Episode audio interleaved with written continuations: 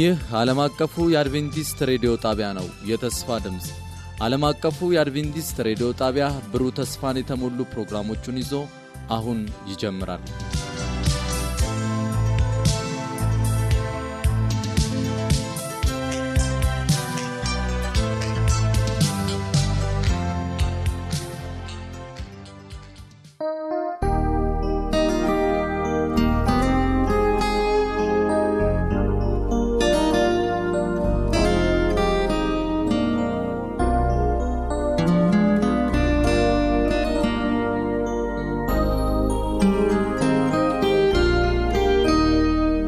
ከዓለም አቀፍ አድቬንቲስት ሬዲዮ ዘወትር በዚህ ሰዓት እየተዘጋጀ ወደ እናንተ የተወደዳችሁ አድማጮቻችን የምናደርሰው የተስፋ ድምፃችን ነው። እናንተም አድማጮቻችን በዚህ ሰዓት ምርጫችሁን የዓለም አቀፍ አድቬንቲስት ሬዲዮን ስላደረጋችሁ እጅግ በጣም እናመሰግናችኋለን። በሚኖረን ቆይታ ደግሞ መልካም የሆነ መንፈሳዊ በረከት እንደምታገኙ ተስፋ እናደርጋለን። አድማጮቻችን ዛሬ ወደ እናንተ የምናደርሰው ልዩ የሆነ የመጽሐፍ ትረካን ይሆናል። ጌታ ቢፈቅድ ዘወትር በዚህ ሰዓት ለሚመጡት ተከታታይ ሳምንታት ይህንን ተረካ ይዘንላችሁ እንቀርባለን። መልካም የበረከት ጊዜ።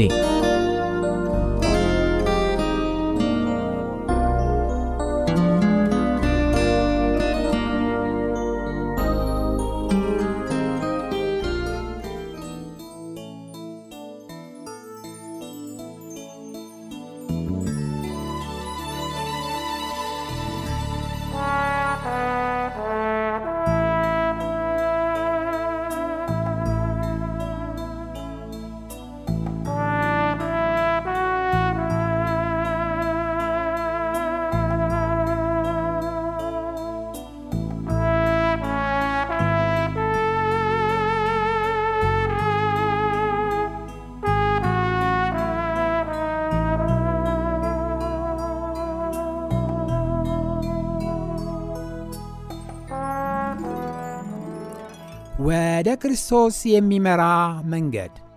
ጸሐፊ ኤለን ጂ ትርጉም የትንቢት ቃል የወንጌል አገልግሎት። ተራኪያን የተስፋው መልእክት አገልጋዮች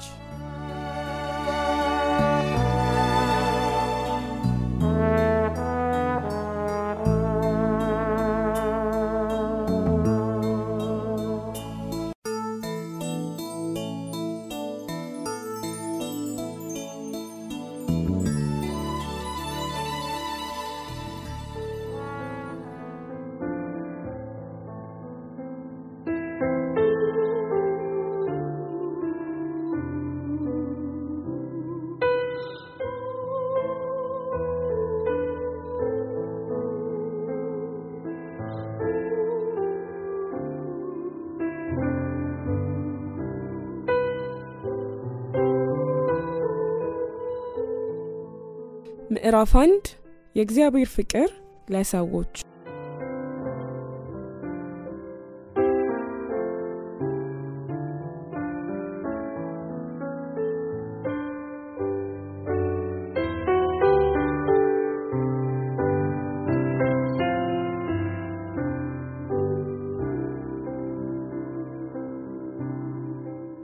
ተፈጥሮና ራሱን ለፍጥሯኑ የገለጠበት መለኮታዊ መንገድ የእግዚአብሔርን ፍቅር ይመሰክራሉ። በሰማይ ያለው አባታችን የሕይወት የጥበብና የደስታ ምንጭ ነው። እስቲ አስደናቂና ውብ ወደ ሆነው ተፈጥሮ ይመልከቱ። ይኸው ወደር የማይገኝለት ተፈጥሮ ለሰብአዊ ፍጡር ብቻ ሳይሆን በአጠቃላይ ሕይወት ላላቸው ፍጡራን እጅግ የተስማማና የደስታ ምንጭ መሆኑን ያስቡ። ምድርን ደስ የሚያሰኘው የፀሐይ ብርሃን መሬቱን የሚያረሰርሰው ዝናብ፣ ኮረብታው፣ ባህሩና መስኩ ሁሉም በአንድነት ስለ ፈጣሪ ፍቅር ይናገራሉ። ለፍጥሯኑ የሚያስፈልገውን ሁሉ በየዕለቱ የሚያሟላው እግዚአብሔር ነው። መዝሙረኛው ዳዊት በአማሩ ቃላት የእግዚአብሔርን ፍቅር እንዲህ ይገልጸዋል። የሁሉ ዓይን አንተን በተስፋ ይጠብቃል። አንተም ምግባቸውን በወቅቱ ትሰጣቸዋለህ። አንተ እጅህን ትዘረጋለህ፣ የሕያዋን ፍጥረታትንም ሁሉ ፍላጎት ታረካለህ። መዝሙረ ዳዊት ምዕራፍ 145 ከቁጥር 15 እስከ 16። እግዚአብሔር ሰውን ፍጹም ቅዱስና ደስተኛ አድርጎ ነበር የፈጠረው። ምድር በፈጣሪዋ እጅ በተሰራችበት ጊዜ እጅግ ውብ ከመሆኗ ባሻገር የመበስበስ እንከንም ሆነ የእርግማን ጥላ አላጠላባትም ነበር። ነገር ግን የፍቅር ሕግ የሆነውን የአምላካዊን ሕግ በመተላለፍ ምድር ላይ ዋይታና ሞትን አመጣ። ሆኖም ግን የኃጢአትን ውጤት ተከትሎ በመጣው ስቃይ መካከል እንኳን የእግዚአብሔር ፍቅር ተገልጿል። በእርግጥ እግዚአብሔር በሰው ምክንያት ምድርን እንደረገማት በዘፍጥረት ምዕራፍ 3 ቁጥር 17 ላይ እናነባለን። እሾህና ሜኬላ፣ ችግርና ፈተና የሰብአዊውን ሕይወት አድካሚና ጥንቃቄ የበዛበት ይሆን ዘንድ መንስኤ ቢሆንም ነገር ግን ይህ የሆነው ለበጎ ነው። ምክንያቱም እግዚአብሔር ይህንን እቅድ የዘረጋው ሰብአዊ ፍጡር ከወደቀበት አዘቅት ወጥቶ ኃጢአት ካጎበጠው ማንነት ቀና የሚልበት አንዱ ስልጠና ይሆንለት ዘንድ በማሰብ ነው። ምንም እንኳን ምድር በኃጢአት ብትወድቅም ሁሉም ነገር በሐዘንና በምስቅልቅል ብቻ አልተዋጠም። በራሷ በተፈጥሮ ውስጥ እንኳን የተስፋ ምልክቶችንና መጽናናትን እናገኛለን። አሜኬላው በአበባ እንዲሁም እሾሁ በጽጌሬዳ ተሸፍኗል። እግዚአብሔር ፍቅር ነው የተሰኙት ቃላት በእያንዳንዱ እንቡጥ አበባና በአረንጓዴው መስክ ላይ ይነበባሉ። በአስደሳች ድምፃቸው ልዩ ዝማሬን የሚያሰሙት ተወዳጅ አእዋፋት፣ ፍጹም በሆነው መዓዛቸው አየሩን የሚያውዱት ውብ አበቦችና አረንጓዴ ቀለማትን የተላበሱ ግዙፍ የዱር ዛፎች፣ አፍቃሪና ጥንቃቄ የተሞላው አባት ልጆቹ ደስ ይሰኙ ዘንድ ያለውን ምኞት ይመሰክራሉ። የእግዚአብሔር ቃል አምላካዊን ባህር ይገልጻል። ወሰን ስለሌለው ፍቅሩና ሐዘኔታው ያወጀው ራሱ ይኸው አምላክ ነው። ሙሴ በዘጸአት ምዕራፍ 33 ከቁጥር 18 እስከ 19 ክብርህን አሳየኝ ብሎ በጸለየ ጊዜ መልካምነቴ ሁሉ በፊትህ እንዲያልፍ አደርጋለሁ በማለት ነበር እግዚአብሔር የመለሰለት። ይህ የራሱ ክብር ነው። ጌታ በሙሴ ፊት እያለፈ እንዲህ ሲል አወጀ።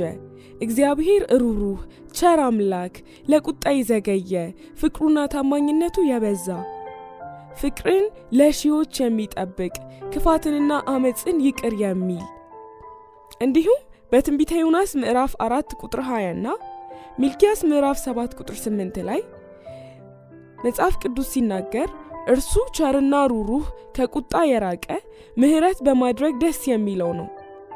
እግዚአብሔር በሰማይና በምድር ሊቆጠሩ በማይችሉ የፍቅሩ መገለጫ ምልክቶች ልባችንን ከራሱ ጋር አስተሳስሯል። ሰብአዊው ልብ ሊያስተውለው በሚችለው በተፈጥሮና ጥልቀት ባላቸው ርኅራሄ በተሞሉ ምድራዊ ትስስሮች አማካኝነት ራሱን ይገልጽልን ዘንድ ሽቷል። ቢሆንም እነዚህ ነገሮች የእርሱን ፍቅር የወከሉት ፍጽምና በጎደለው መልኩ ነው። ምንም እንኳ እነዚህ ሁሉ ማስረጃዎች ቢሰጡም የመልካም ጠላት የሆነው ኃይል የሰዎችን አእምሮ እንዲታወር አደረገ። በዚህ ሁሉም እግዚአብሔርን በፍርሃትና በመርበድበድ ከመመልከታቸው በተጨማሪ እርሱን እንደ ጨካኝና ይቅር እንደማይል አድርገው አሰቡት።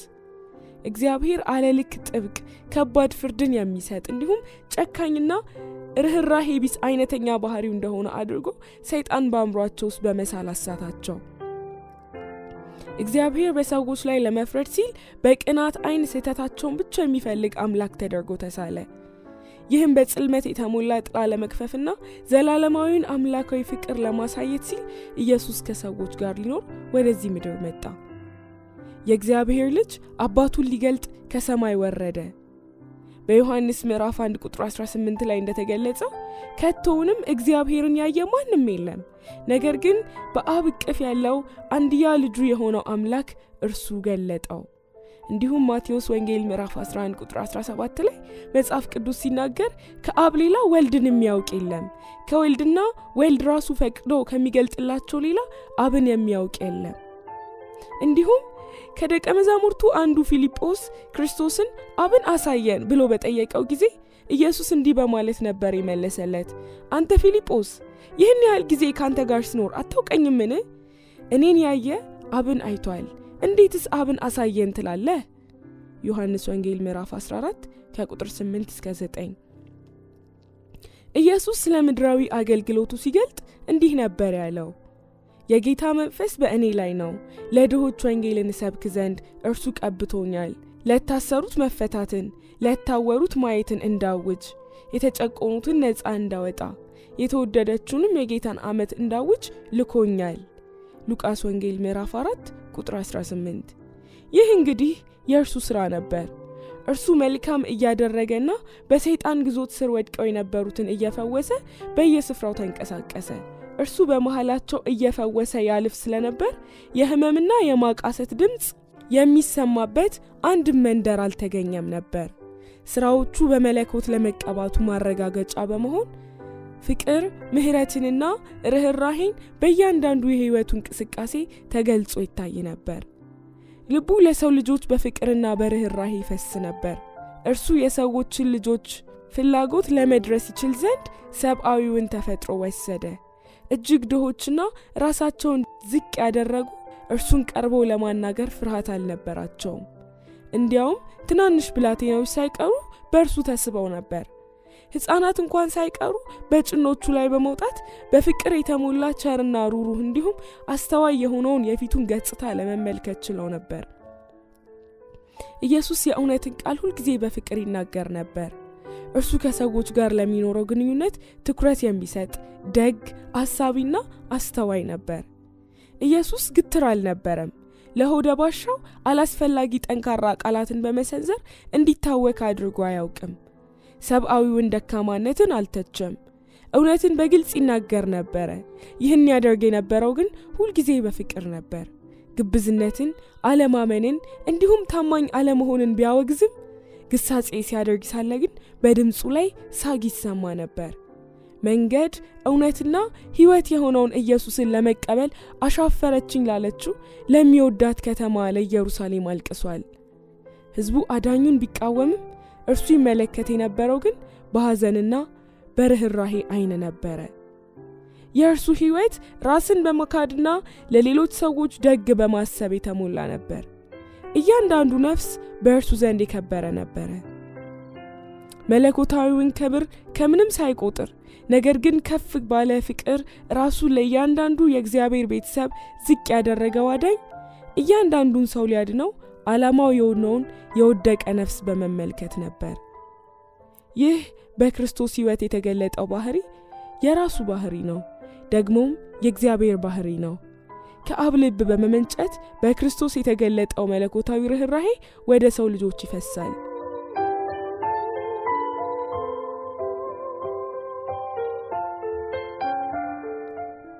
አፍቃሪና ሩሩህ የሆነው አዳኝ በአንደኛ ጢሞቴዎስ ምዕራፍ 3 ቁጥር 16 ላይ እንደተገለጠው በስጋ የተገለጠ እግዚአብሔር አምላክ ራሱ ነበረ። ኢየሱስ እኛን ለመዋጀት ሲል በዚህ ምድር ላይ ኖረ፣ ስቃይን ተቀበለ፣ እንዲሁም ሞተ። እኛ የዘላለማዊ ደስታ ተካፋዮች እንሆን ዘንድ እርሱ የሐዘን ሰው ሆነ። በጸጋና በእውነት የተሞላው የተወደደ ልጁ ቃላት ሊገልጹት ከማይችል ክብር ወጥቶ በኃጢአት ወደ ረከሰው በሞት ጥላ ሸለቆና በእርግማን ጽልመት ወደ ተዋጠው ወደዚህ ምድር ይመጣ ዘንድ እግዚአብሔር ፈቀደ። የእግዚአብሔርን የፍቅር እቅፍ የመላእክትን ክብርና አምልኮ ትቶ ስቃይ፣ ሀፍረት፣ ስድብ፣ ውርደት፣ ጥላቻና ሞት ለመቀበል ያመራ ዘንድ የአባቱ ፈቃድ ሆነ። ትንቢተ ኢሳይያስ ምዕራፍ 53 ቁጥር 5 ላይ እንደተጻፈው በእርሱ ላይ የወደቀው ቅጣት ለእኛ ሰላምን አመጣልን፣ በእርሱም ቁስል እኛ ተፈወስን። እነሆ እርሱን በምድረ በዳ በጌት ሰማኔ በመስቀል ላይ ተመልከቱት። እንከን የሌለበት የእግዚአብሔር ልጅ የኀጢአትን ቀንበር ራሱ ወሰደ።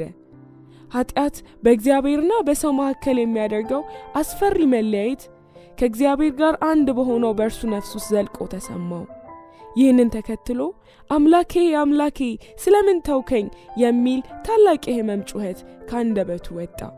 ማቴዎስ ወንጌል ምዕራፍ 27 ቁጥር 46። ይህ እንግዲህ የእግዚአብሔርን ልጅ ልብ የሰበረውና አስፈሪ ተፈጥሮን የተላበሰው ነፍስን ከእግዚአብሔር የሚነጥለው የኀጢአት ሸክም ነበረ። ነገር ግን ይህ ታላቅ መስዋዕትነት የተከፈለበት ምክንያት በአብ ልብ ውስጥ ሰውን የመውደድ ስሜት በመፍጠር እኛን ለማዳን ፈቃደኛ ለማድረግ አልነበረም። በጭራሽ እግዚአብሔር አንድያ ልጁን እስከ መስጠት ድረስ ዓለምን እንዲሁ ወዷልና። ዮሐንስ ወንጌል ምዕራፍ 3 ቁጥር 16። እኛ አብን የወደድንበት ምክንያት ቁጣውን ለማብረድ መስዋዕት በመከፈሉ አይደለም። ነገር ግን እርሱ ራሱ ስለሚወደን የከፈለውን መስዋዕትነት አዘጋጀ። ክርስቶስ አማላጅ በመሆን ዘላለማዊ ፍቅሩን በኃጢአት ለወደቀው ዓለም አፈሰሰ። በሁለተኛ ቆሮንጦስ ምዕራፍ 5 ቁጥር 19 ላይ እንደተገለጠው እግዚአብሔር በክርስቶስ ዓለምን ከራሱ ጋር አስታረቀ። እግዚአብሔር ከልጁ ጋር ስቃይን ተቀበለ። በጌትሰማኒ ሕመም እንዲሁም በቀራኒው መስቀል ሞት ዘላለማዊው አፍቃሪ ልብ የመዋጀታችንን ዋጋ ከፈለ። ክርስቶስ በዮሐንስ ወንጌል ምዕራፍ 10 ቁጥር 17 እንዲህ በማለት ተናግሯል። መልሼ ለማንሳት ሕይወቴን አሳልፌ ስለምሰጥ አባቴ ይወደኛል። ይህ ማለት አባቴ ይወዳችኋል፣ እኔ ደግሞ እናንተን ለመዋጀት ሕይወቴን አሳልፌ በመስጠቴ አብልጦ ይወደኛል። በእናንተ ምትክ በመሞቴ የደህንነታችሁ ዋስትና በመሆኔ የሕይወቴን በመስጠቴ ዕዳችሁንና መተላለፋችሁን በመውሰዴ በእርግጥም እኔ የአባቴ ነኝ። በእኔ መሥዋዕትነት እግዚአብሔር ጻድቅ ይሆናል፣ በእርግጥም እርሱ በኢየሱስ የሚያምነውን ሁሉ ያጸድቃል እያለን ነው። ከእግዚአብሔር ልጅ በስተቀር ደህንነት ሊያስገኝልን የሚችል አንዳችም ሌላ ነገር የለም። በአባቱ እቅፍ ያለው እርሱ ብቻ ነው እግዚአብሔርን መተረክ የሚችለው። የእግዚአብሔርን ፍቅር ከፍታና ጥልቀት የሚያውቀው እርሱ ብቻ ነው ሊገልጽልን የሚችለው። የአብን ፍቅር በክርስቶስ ከተፈጸመው ዘላለማዊ መስዋዕትነት ውጪ በኃጢአት ለወደቀውና ለሰብአዊ ፍጡር ሌላ ማንም ሊገልጸው አይችልም። እግዚአብሔር አንድያ ልጁን እስከ መስጠት ድረስ ዓለምን እንዲሁ ወዷልና እርሱ ልጁን የሰጠው ከሰዎች ጋር አብሮ እንዲኖር ብቻ ሳይሆን ኃጢአታቸው እንዲሸከምና ለእነርሱ መሥዋዕት ሆኖ እንዲሞት ጭምር ነው። በዚህ መልኩ እግዚአብሔር ልጁን በኃጢአት ለወደቀው ሰብአዊ ዘር ሰጠ። ክርስቶስ ራሱን ከሰዎች ፍላጎትና አንገብጋቢ ችግራቸው ጋር አዛመደ። ከአብ ጋር አንድ የነበረው አምላክ ራሱን በማይበጠስ ገመድ ከሰው ልጆች ጋር አስተሳሰረ። ጳውሎስ በዕብራውያን ምዕራፍ 2 ቁጥር 11 ላይ እንደገለጸው ኢየሱስ ወንድሞች ብሎ ሊጠራን አላፈረብንም። መሥዋዕታችን፣ ጠበቃችን፣ ወንድማችን የሆነው ኢየሱስ የእኛን ሰብአዊ ተፈጥሮ በመጋራት በአባቱ ዙፋን ፊት የሚገኝ ሲሆን በተጨማሪም እርሱ ፍጻሜ ለሌላቸው ዘመናት ከተዋጀው የሰው ልጆች ዘር ጋር አንድ ነው። ይህ ሁሉ የሆነው ሰብአዊ ፍጡር ከውድቀት ተነስቶ ከኃጢአት አዘቅት ወጥቶ የእግዚአብሔርን ፍቅር ያንጸባርቅና የቅድስናን ክብር ይጋራ ዘንድ ነው። የደህንነታችንን ዋጋ በመክፈል ዘላለማዊ አባት ልጁ ይሞት ዘንድ በመስጠት የከፈለው መስዋዕትነት እኛ በክርስቶስ ምን ልንሆን እንደምንችል ከፍ ያለ ግንዛቤ ሊያስጨብጠን ይገባል። በመንፈስ የተነካው ሐዋርያው ዮሐንስ እግዚአብሔር አብ ለጠፋው ዘር ያለውን ፍቅር ከፍታ፣ ጥልቀትና ስፋቱን ባስተዋለ ጊዜ በታላቅ አምልኮና አክብሮት ተሞልቶ ነበረ። የዚህም ፍቅር ታላቅነትና ሩኅሩህነት ያስተዋለው ዮሐንስ ይህንን እንዴት እንደሚገልጸው ተስማሚ የሆነ ቃላትን በማጣት የእግዚአብሔር ልጆች ተብለን እንድንጠራ አብ አትረፍርፎ ያፈሰሰለን ፍቅር ምንኛ ታላቅ ነው በማለት በአንደኛው ዮሐንስ ምዕራፍ 3 ቁጥር 1 ላይ ይናገራል። ይህ ለሰው ልጆች የተሰጠው ዋጋ እንዴት የከበረ ነው! የሰው ልጆች በመተላለፋቸው ጠንቅ የሰይጣን ተገዢዎች ለመሆን በቁ። በክርስቶስ መስዋዕትነት ላይ በሚኖር እምነት ግን የአዳም ልጆች በሙሉ የእግዚአብሔር ልጆች ለመሆን ቻሉ። ክርስቶስ ሰብአዊውን ተፈጥሮ በመውሰድ በኃጢአት የወደቀውን ሰብአዊ ፍጡር ከፍ ከፍ አደረገው። ኃጢአተኞችም ከክርስቶስ ጋር ግንኙነት በመፍጠራቸው በእርግጥ የእግዚአብሔር ልጆች ለመባል የሚገባቸው ሆኑ። እንዲህ ያለው ፍቅር አቻ የለውም። የሰማያዊ ንጉሥ ልጆች የከበረ ተስፋ፣ ይህ ሁልጊዜ ልናሰላስለው የሚገባን ተስፋ ነው። እርሱን ላልወደደው ዓለም የተበረከተ አቻ የሌለው ፍቅር። ይህ ሀቅ ነፍሳችንን በሐሴት የመሙላት ኃይል ያለው ሲሆን ደግሞም ራሳችንን ለእግዚአብሔር ፈቃድ እንድናስገዛ የሚያደርግ ነው። መለኮታዊውን ባህሪ በመስቀሉ ብርሃን ባጠናን ቁጥር ምሕረት፣ አፍቃሪነትና ይቅርባይነት ከፍትህና ከአድሎ ነፃ በመሆን ኅብረት ሲፈጥሩ እንመለከታለን። እንዲሁም እናት መንገዱን ለሳተው ልጇ ካላት ናፍቆትና ርኅራሄ ጋር ሲነጻጸር እጅግ የላቁትን ሊቆጠሩ የማይችሉትን ዘላለማዊ የፍቅሩን መረጃዎች አብልጠንና ለይተን እናያለን።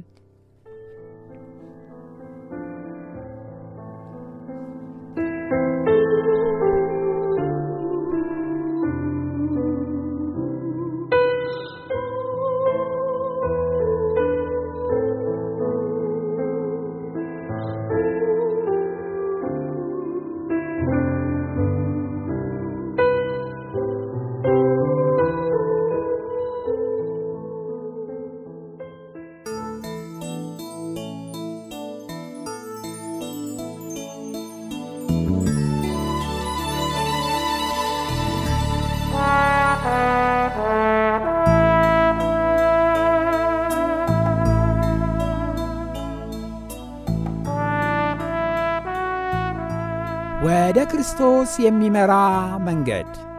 ጸሐፊ ኤለን ጂ ዋይት። ትርጉም የትንቢት ቃል የወንጌል አገልግሎት። ተራኪያን የተስፋው መልእክት አገልጋዮች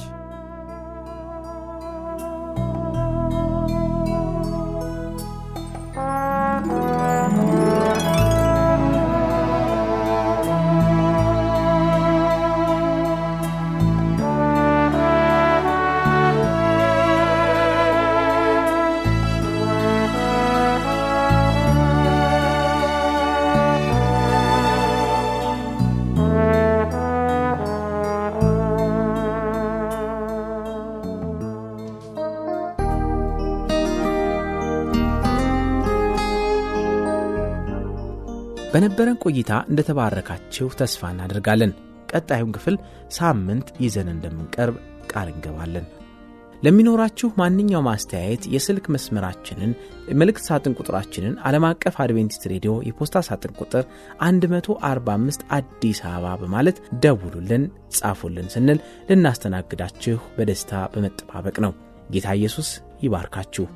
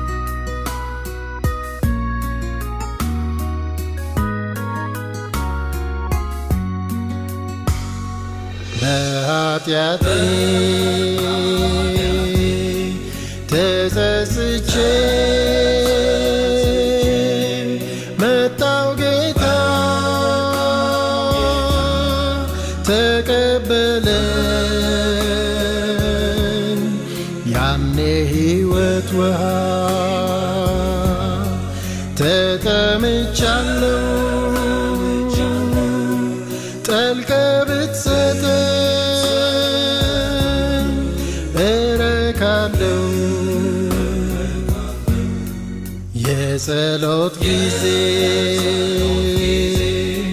tezisiyle Mezkalısın tembeki Yine bereni destan. Zelalim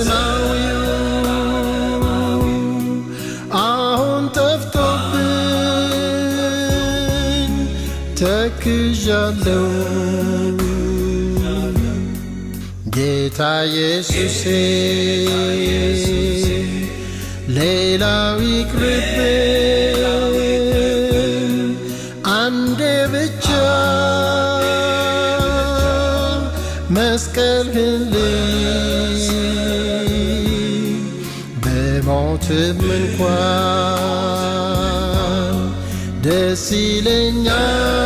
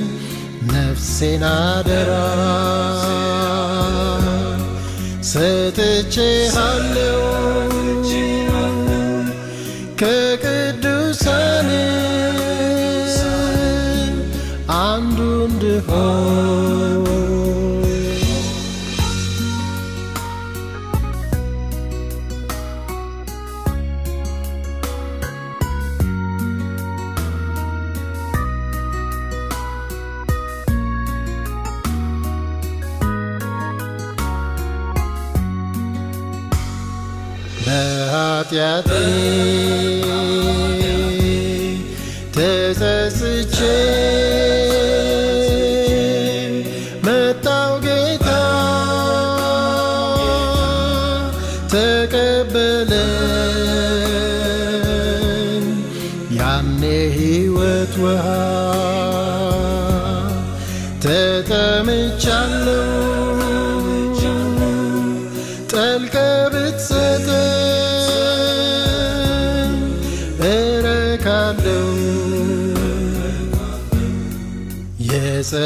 በጸሎት ጊዜ ትዝ ሲለኝ መስቀል ስር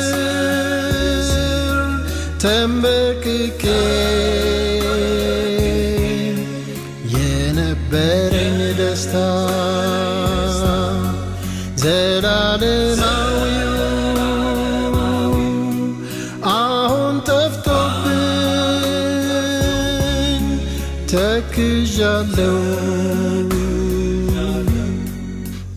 ጌታ ኢየሱሴ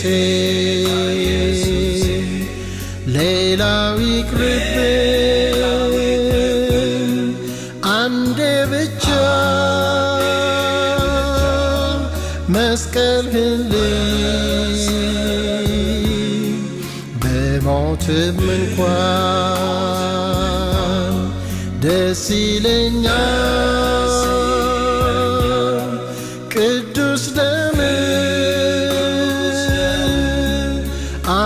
አንጽቶኛል ወደ ኋላይ ላልመለስ